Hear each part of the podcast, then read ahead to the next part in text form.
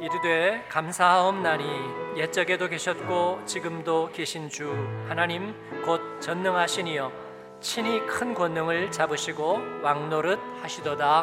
아멘. 첫 번째 제목은 십자가와 보좌 사이에서입니다. 예, 감사에 대해서 우리는 어, 멋진 표현들을 많이 알고 있습니다. 여러분 뭐에 감사하세요? 어, 햇빛과 그리고 단비에 감사합니다.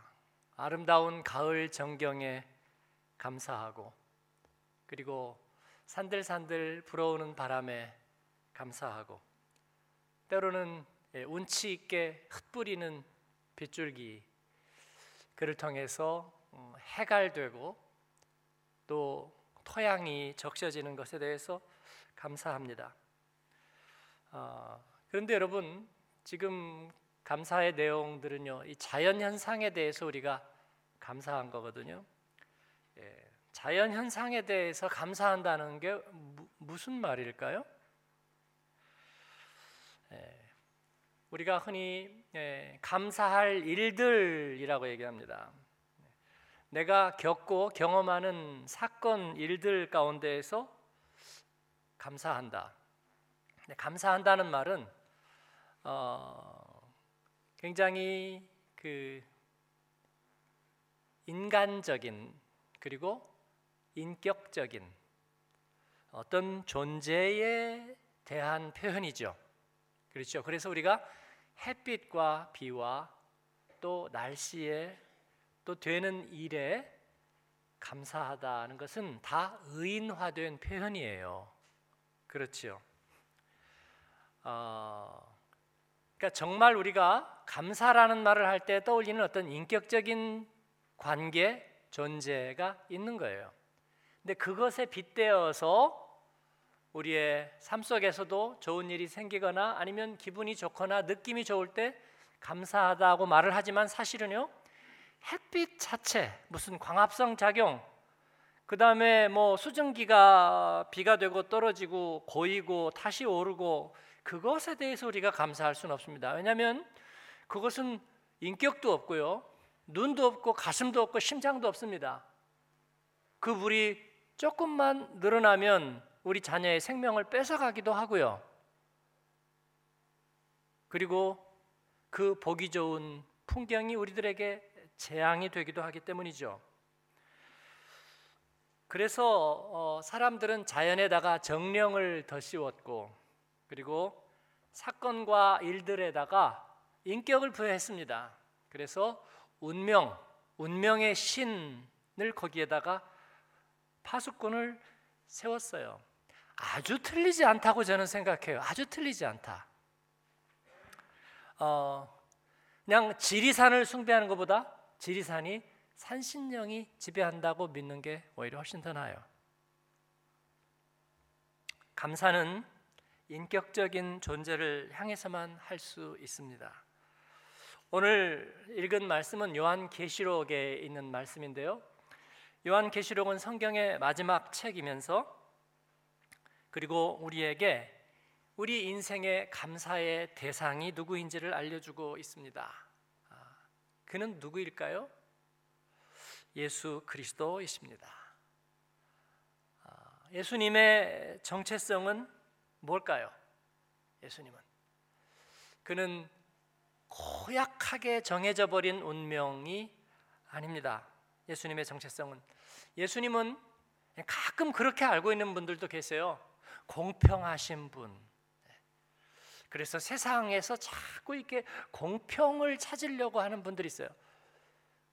그런데 막 10대, 20대 그 정의에 대해서 창념하지 않은 사람이라면 어, 인생을 아마 열심히 살지 않은 사람일 것 같아요. 그러나 그 정의에 대한 생각은 대부분 실망스러웠습니다. 예수님의 정체성은 정의의 저울, 공평의 저울이 아닙니다. 그는 기적을 부르는 스위치가 아닙니다. 물론 하나님은 우리 가운데 초자연적인 그런 역사를 나타내고 보여주십니다. 어, 언제나 그런 것은 아니에요. 거기에 일정한 법칙이 있는 것도 아닙니다. 그리고 그게 더 중요한 것도 당연히 아니죠. 그런데 우리는 가끔 우야됐던 네, 결국은 결과를 내면 되지 않을까 그런 생각을 합니다. 예수님을 찾았던 사람들도 많이 그랬습니다. 예수님을 찾는 것은 주님을 통해서 하나님께로 나아가기 위해서가 아니라 떡을 먹고 배부른 까닭이었습니다. 그들이 주님을 찾는 것은 영원한 주님께로 관심을 가는 게 아니라 예, 오병이어 때문이었습니다. 그리고 병을 낫고 일시적으로 잠시 건강을 회복하는 바로 그것 때문이었습니다. 예수님은 그들을 피하셨어요. 예수님은 기적을 부르는 스위치가 아닙니다. 예수님은 누구실까요? 그의 정체성은 그는 하나님을 가장 사랑하고 그리고 생명의 구원을 가장 바라셨던 흠없는 인간의 대표이셨습니다. 그리고 동시에 거룩한 하나님의 성품을 가지고 오신 하나님 자신이었습니다. 요한 계시록은 처음부터 끝까지 알파와 오메가 되시고 믿음의 주요 온전케 하시는 이인 이 바로 예수 그리스도에게 집중하고 있습니다. 우리 그리스도 교회가 우리 하나님 앞에 눈이 열린 하나님의 백성이 우리는 비록 아직도 엘도라도 같은 약속의 땅을 찾고 있지만 우린 이 세상 속에서 당장 오늘 하루의 양식에 필요가 필요하지만 그리고 우리의 연약함과 아픔과 질고에 대해서 우리는 치유를 바라고 있지만 그러나 우리가 온전하게 바라보아야 될 유일한 한 대상은 누구예요? 우리에게 참 인간이시고 참 하나님이신 우리의 삶의 의미와 우리가 인생을 이 유한한 가운데 그러나 사명 가지고 살아야 될 이유를 알게 해주신 예수 그리스도에게 우리의 초점은 맞춰져 있는 것입니다. 이해 없으시면 아멘. 제가 타이밍을 잘못 드려가지고 네, 이게 3, 4조로 운율이 맞아 여러분이 아멘 타이밍이 탁탁 나오는데 아, 네, 여기서는 우리가 아멘을 해야 되는 거죠. 어, 물론 추수감사주일 올해 한 해 우리가 어떻게 먹고 살았습니다. 자녀들에게 이런저런 아픔과 어려움이 있었지만 그래도 감사할 일들이고 또 오늘 여기까지 걸어온 것도 기적적입니다. 게다가 우리가 성전도 봉헌하게 되고 또 이런 일도 저런 일도 깨알 같은 감사의 제목들을 열거할 수 있겠지만 그러나 이 모든 일들이 우리 나그네 된삶 가운데 죄인 되었던 우리에게 우리에게 생명의 값을 주신 우리 주님 예수 그리스도 그분에게 우리가 감사와 영광을 돌리게 되는 것입니다. 주님이 하셨습니다. 우리 옆에 분에게 인사합시다. 주님이 하셨습니다. 우린 예수 그리스도를 바라봅니다. 한 번 더 한 번 하세요. 한 번 더 쓰세요. 예수 그리스도를 바라봅니다. 네. 요한계시록 1장은 영광을 받으신 인자에 대한 환상으로부터 시작해서 22장에서 새 하늘과 새 땅의 회복의 주로 나타나시는 왕이신 그리스도에 대한 환상으로 끝이 납니다. 자, 이 예수 그리스도 참 인간을 참 하나님이신 그분에게 두 가지 정체성이 이 오버랩돼서 나타납니다. 두 가지 요소. 첫 번째는 뭐냐면 고난 받는 종입니다. 대속의 죽음을 겪으신 고난받는 종, 그 다음 또 하나는 부활하신 주님입니다. 나 같은 죄인 위에서 십자가에서 스스로 죄와 죽음을 짊어지시고 고난받고 죽으셨습니다. 그리고 주님은 부활하시고 승리하셨습니다. 자, 여러분께 묻습니다. 죽으셨고 살아나셨어요. 게임으로 치면 승패가 어떻게 돼요? 네? 집사님, 승패.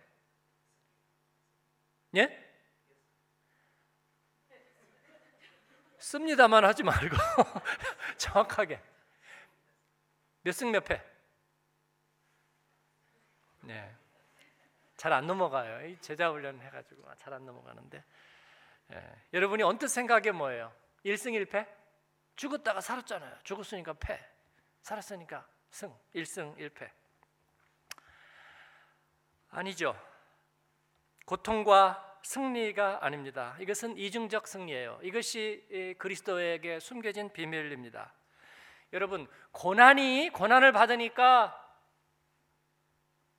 졌어요. 그래 가지고 죽어 버렸어요. 근데 졌는데 어떻게 살아요? 말이 그렇잖아요. 고난이 졌어요. 그런데 스스로 살아났어요. 뭐 피닉스예요. 제 가운데 스스로 살아나. 아닙니다. 주님의 고난은 이기신 겁니다. 그는 죄와 사망을 자기에게 전가시키고 그리고 그 죽음이 자기 안에서 역사하게 했습니다. 그러나 하나님의 영원한 생명은 그 가운데에서 죽지 않았고요. 그의 육신은 거두어 갔지만 그러나 그는 다시 썩지 않는 몸으로 다시 사셨어요. 그뿐만 아니라 그 가운데서 죄의 속성을 없애버렸습니다. 죽음으로 하나님과 우리를 영원히 끊어놓는다는 그 죽음 자체의 뇌관을 빼버렸어요. 그렇기 때문에 주님이 죽으심으로 사단은 이긴 줄 알았지만 그러나 주님이 이기신 거예요. 그래서 이것은 이중의 승리입니다. 예수님의 십자가가 승리요, 죄에 대한 승리요, 영원한 죽음에 대한 승리요, 불신앙에 대한 승리입니다. 그리고 부활하신 주님은 영광 중에 주님의 보좌 우편에 올리셨습니다. 그뿐만 아니라 어떻게 한 거예요? 그 사망과 죽음과 죄의 권세를 바로 그 발등상 앞에다가 복종시키고 그리고 그를 결박시키고 그리고 그가 다시는 이기지 못하게 하시는 겁니다. 그래서 이건 이중적인 승리예요. 예수님은 죽임 당하신 어린 양이며 그러나 십자가에 달리신 예수님은 하나님의 심판의 두루마리에 인을 떼실 수 있는 분이었습니다. 사탄을 발 아래 끌어내리시는 분입니다. 자신의 피로 값을 치르셨기 때문에 이제 새로운 창조를 완성하실 수 있는 분입니다. 나아가서 예수님은 다시 오실 것입니다. 우리에게 신랑이 오듯이 다시 돌아오실 것입니다. 사랑하는 여러분, 십자가와 보좌 사이에서 주님은 그 승리의 일을 하셨습니다. 이것이 우리 그리스도인의 하나님의 자녀된 정체성인 줄로 믿습니다. 애워싸임을 당하지만 거꾸로 뜨림을 당하지만 권핍을 당하지만 우리는 지고 넘어지는 것이 아니라 주님을 닮아서 그 가운데서 우리는 승리하는 것입니다. 그리고 영광의 주님 앞에 주님이 주신 사명을 이루는 그 보좌에 이를 때까지 우리는 승리하는 거예요. 영성은 승리의 힘이다 그랬습니다.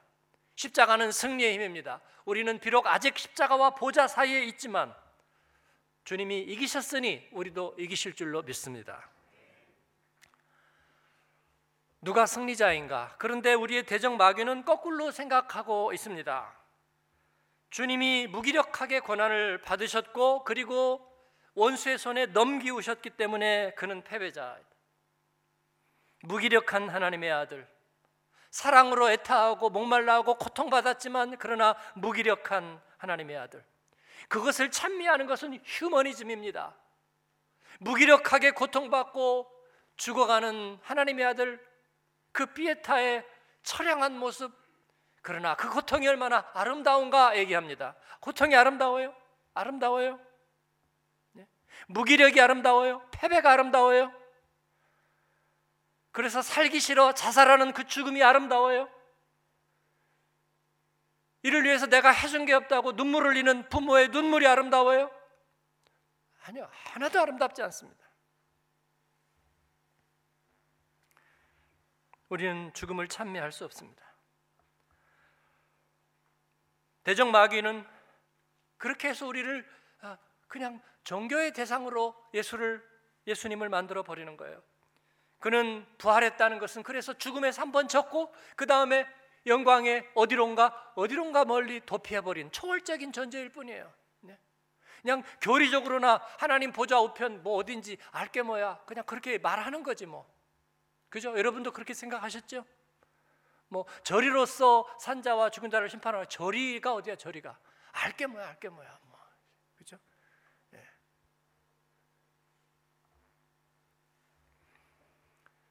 그러므로 인간에게 리얼리즘은 뭐예요? 모든 불행의 예감은 현실이 된다는 거예요. 기도의 무릎을 꿇어도 현실과 불행 앞에 지고 말 거라는 거예요, 여러분. 하나님을 그래서 예배당과 신사와 저 구석에다가 쳐 몰았어요. 그보다는 차라리 미아리 점쟁이가 갔다 오는 게 상쾌해요. 마귀들은 그렇게 생각하는 것입니다. 세상은 우리가 패배자이기 때문에 믿음에 귀했다고 믿고 있는 거예요. 사업도 안 되고 자녀 문제도 안 되고 그리고 인생에서 뭔가 낙오됐기 때문에 믿음밖에 그들이 갈 거는 없다고 그렇게 조롱하고 있는 것입니다. 고작 슬픈 눈물과 기약 없는 기도밖에 없다고 여기고 있는 것입니다. 대단히 유물론적입니다. 대단히. 오늘날 이 유물론적인 세상 그리고 그 배후에 숨어 있는 흑암의 권세는 오늘 복음과 그리스도인에게 승리의 확신을 가지고 있는 것 같습니다. 승리의 확신이 뭔 줄 아세요, 여러분? 자신감이에요. 씩 미소를 짓고 있는 겁니다. 씩 미소를 짓고 있는 거예요. 그리스도인들은 복음을 부끄러워하고 제가 특세 때 말씀드린 것처럼 인어공주처럼 자기가 왕자를 구해놓고도 말도 못하고 또 어떤 분은 이순신이래네요. 내가 그리스도인 것을 밝히지 말아라. 그리고 소리 없이 죽어가는 이순신이래네요. 이순신은 영웅이니까 인어공주를 합시다. 신앙 지도자들은 앞다투어서 비관적인 전망을 내놓고 있습니다. 결국은요, 우리가 느끼는 건 뭐냐면 아무도 승리를 예감하지 못하고 있다는 거예요.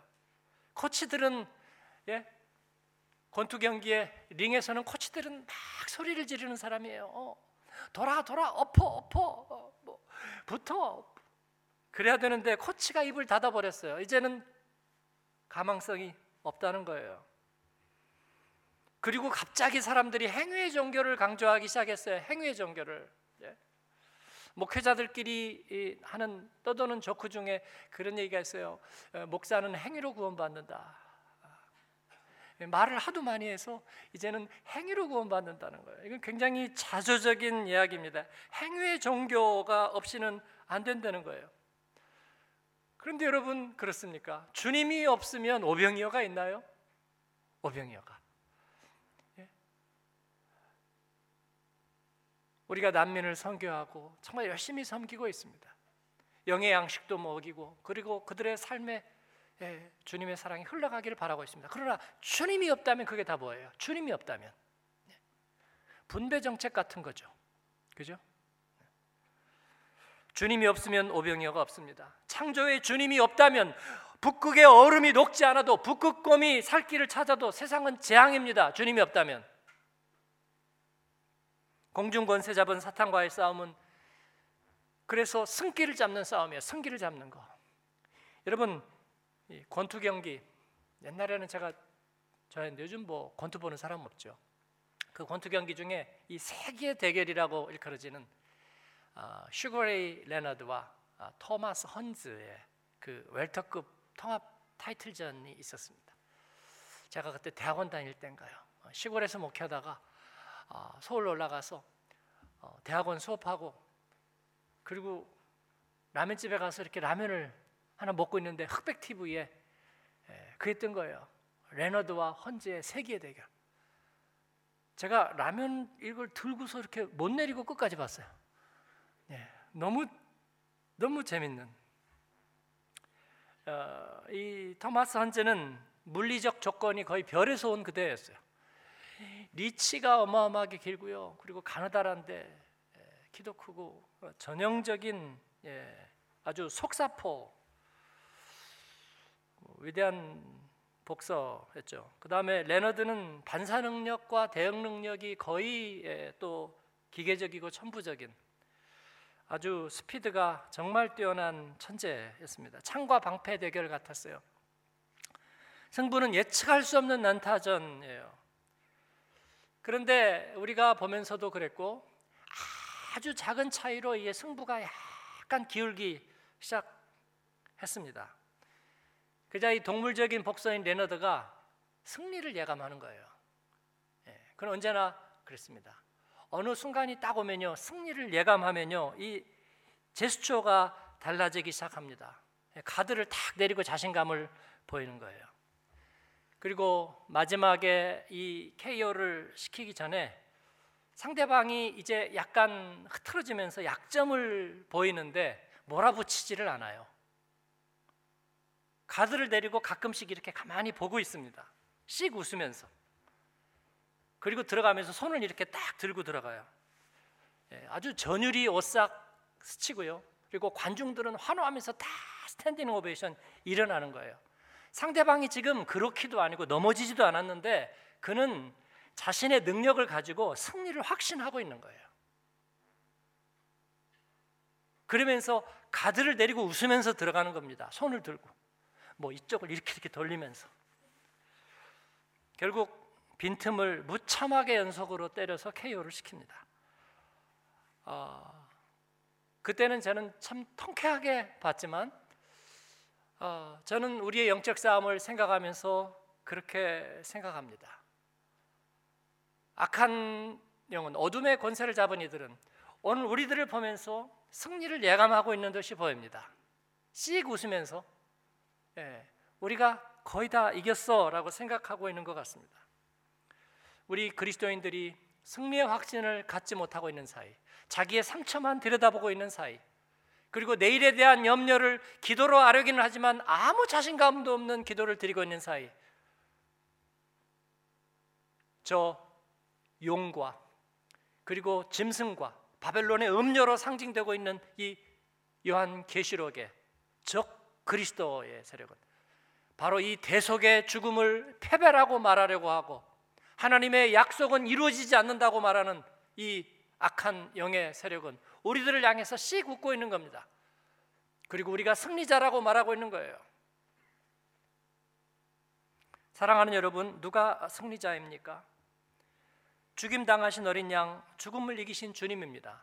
사도 요한은 요한계시록을 로마에 박해받는 바로 그 반모섬의 유배지에서 채석강에서 일하면서 바로 그 주님의 환상을 보았습니다. 소아시아의 일곱 교회를 향해 보내는 그 주님의 음성과 메시지를 그는 듣고 보면서 바로 그렇게 얘기하고 있습니다.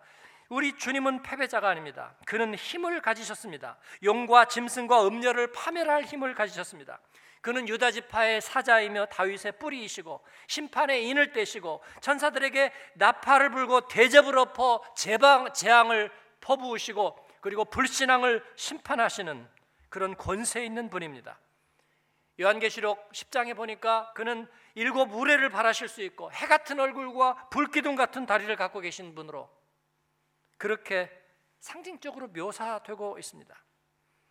일곱 교회 보내는 편지 속에서 사도 요한은 이기는 자라는 표현을 쓰고 있습니다. 모든 족속과 나라와 방언에서 구속함을 받은 하나님의 백성인 교회가 이기게 될 거라는 것입니다. 우리는 이길 수 있습니다. 슬픔과 고통이 있는데도 우리는 이긴 거냐고요? 예수님이 십자가에서 지셨습니까? 주님은 승리자입니다. 웃는 자와 우는 자. 여러분 어, 역에 가면 기차가 들어오죠. 플랫폼에 타고 내리는 사람들, 환승객과 전승객들이 이렇게 섞이기 시작합니다. 어, 제가 독일에서 참 어, 제가 다시 독일을 보게 된 것 중에 하나는 바로 그 기차역에서의 모습이에요. 한국 사람들은 기차역에서 그렇게 제스처가 많잖아요. 그죠? 그냥 멀리서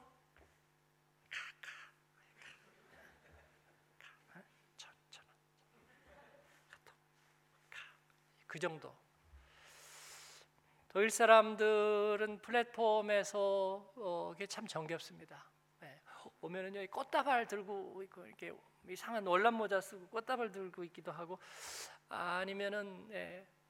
가가지고 이렇게 포옹을 하고 예. 같이 온 개까지 또 막 포옹하고 예. 그리고 이제 작별하고 이렇게 보낼 때는요 아마 아주 멀리 보내는 것 같지는 않아요 어, 그런데도 그냥 뽀뽀하고 허깅하고 그리고 눈물 흘리고 하, 손 들고 야 멋지구나 그런 생각합니다.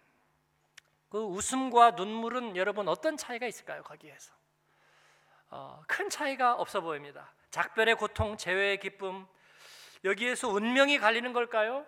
아니요, 그렇지 않습니다. 웃음과 눈물은 서로 다르지만 그러나 사랑하는 사람 안에서 그들의 사랑 안에서 그건 큰 차이가 없는 거예요. 잠깐 헤어지거나 다시 만나거나 그들은 그 가족이라는 사랑 안에 있는 것입니다.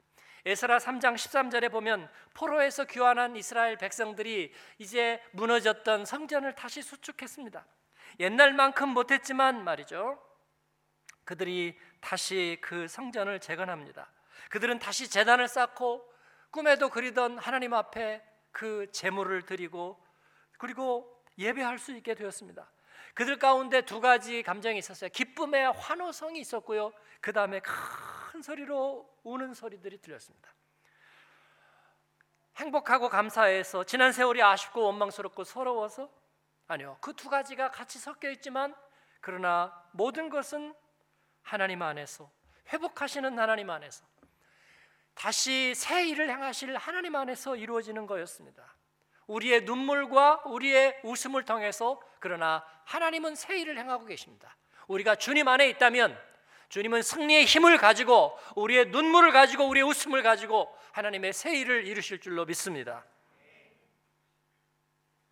우리는 자원이 부족하고 보장이 없고 내일과 다음 세대가 어떻게 될지 모르는 디아스포라이지만 주님 우리에게 천국의 열쇠를 주셨고 그리고 우리 안에 새 일을 시작하셨고 그리고 그 주님은 승리의 주님이십니다. 그러므로 우리가 패배하고 그리고 우리의 대적에게 승리의 예감과 미소를 우리는 주어서는 안 될 줄로 믿습니다. 하나님은 은혜로 새로운 시작을 알리셨고 우리는 이를 통해 다시 한번 기회를 갖게 됩니다. 예, 하나님의 백성의 역사에 또 한 페이지를 쓰는 것입니다. 올해 한 해 여러분 가운데 눈물도 있었고 그리고 아픔도 있었습니다.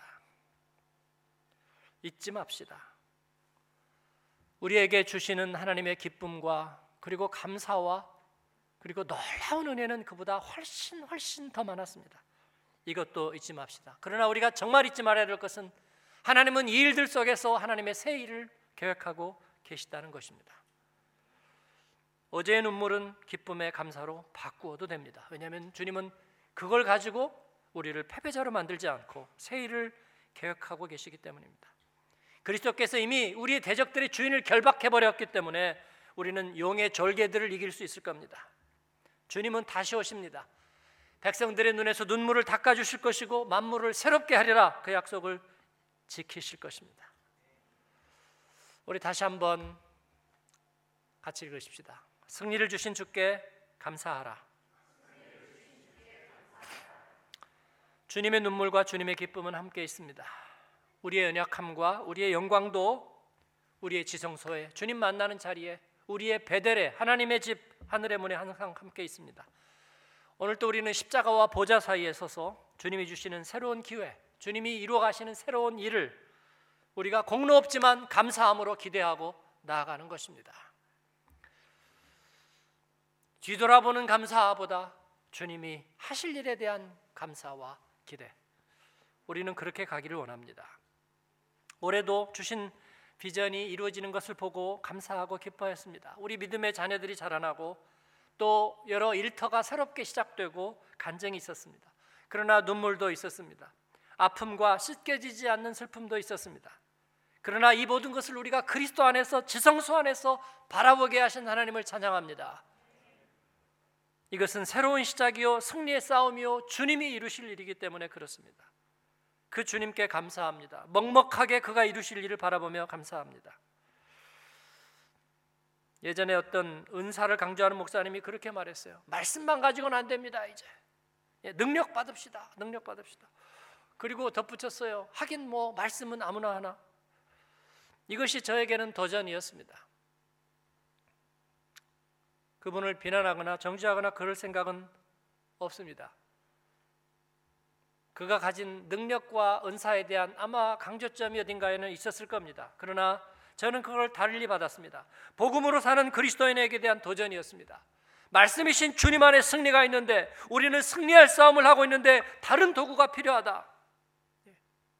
성령 안에서 우리가 새 방언을 말하는데 다시 전교인이 혀를 말아야 승리한다. 말씀으로 물질을 이기기로 했는데 다시 말씀을 대신에 물질을 통해서 우리의 구원을 입증해야 된다.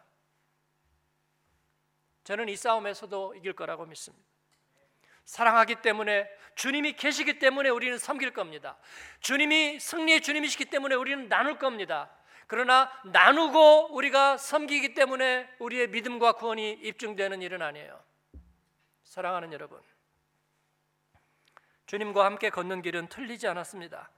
주님 때문에 이것도 하고 저것도 하는 겁니다. 주님 때문에 감사가 있는 것입니다. 십자가와 보좌 사이에 있지만 우리는 그리스도의 신부로 감사하고 그의 궁정에 들어설 것입니다. 여러분의 승리를 믿습니다. 여러분과 함께 하실 주님을 믿습니다. 여러분의 가정과 자녀와 일터를 통해서 주님께서 영광 받으실 줄로 믿습니다. 우리 같이 기도하겠습니다.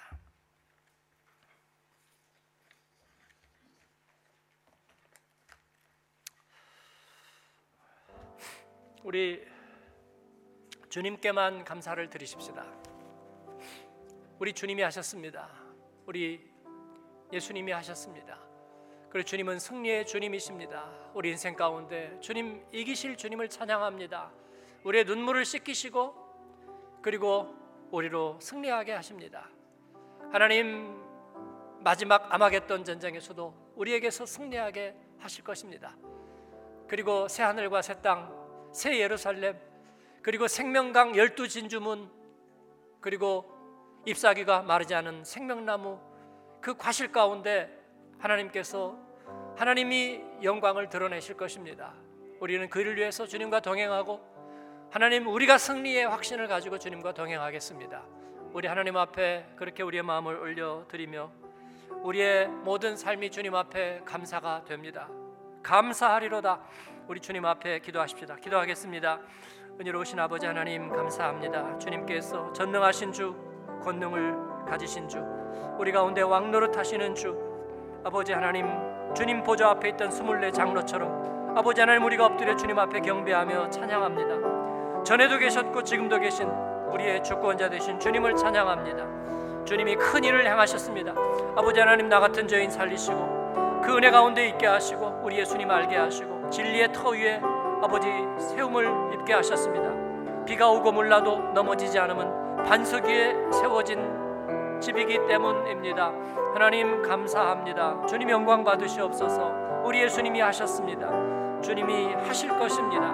믿음의 가정과 권속들과 또 그 자녀들을 통해서 하나님 영광 받으시기를 원하고 주님으로 인하여 우리가 감사하고 우리의 눈물을 주님 앞에 기쁨으로 웃음으로 바꾸겠습니다. 하나님 영광 받으시옵소서. 예수님 이름으로 기도합니다. 아멘.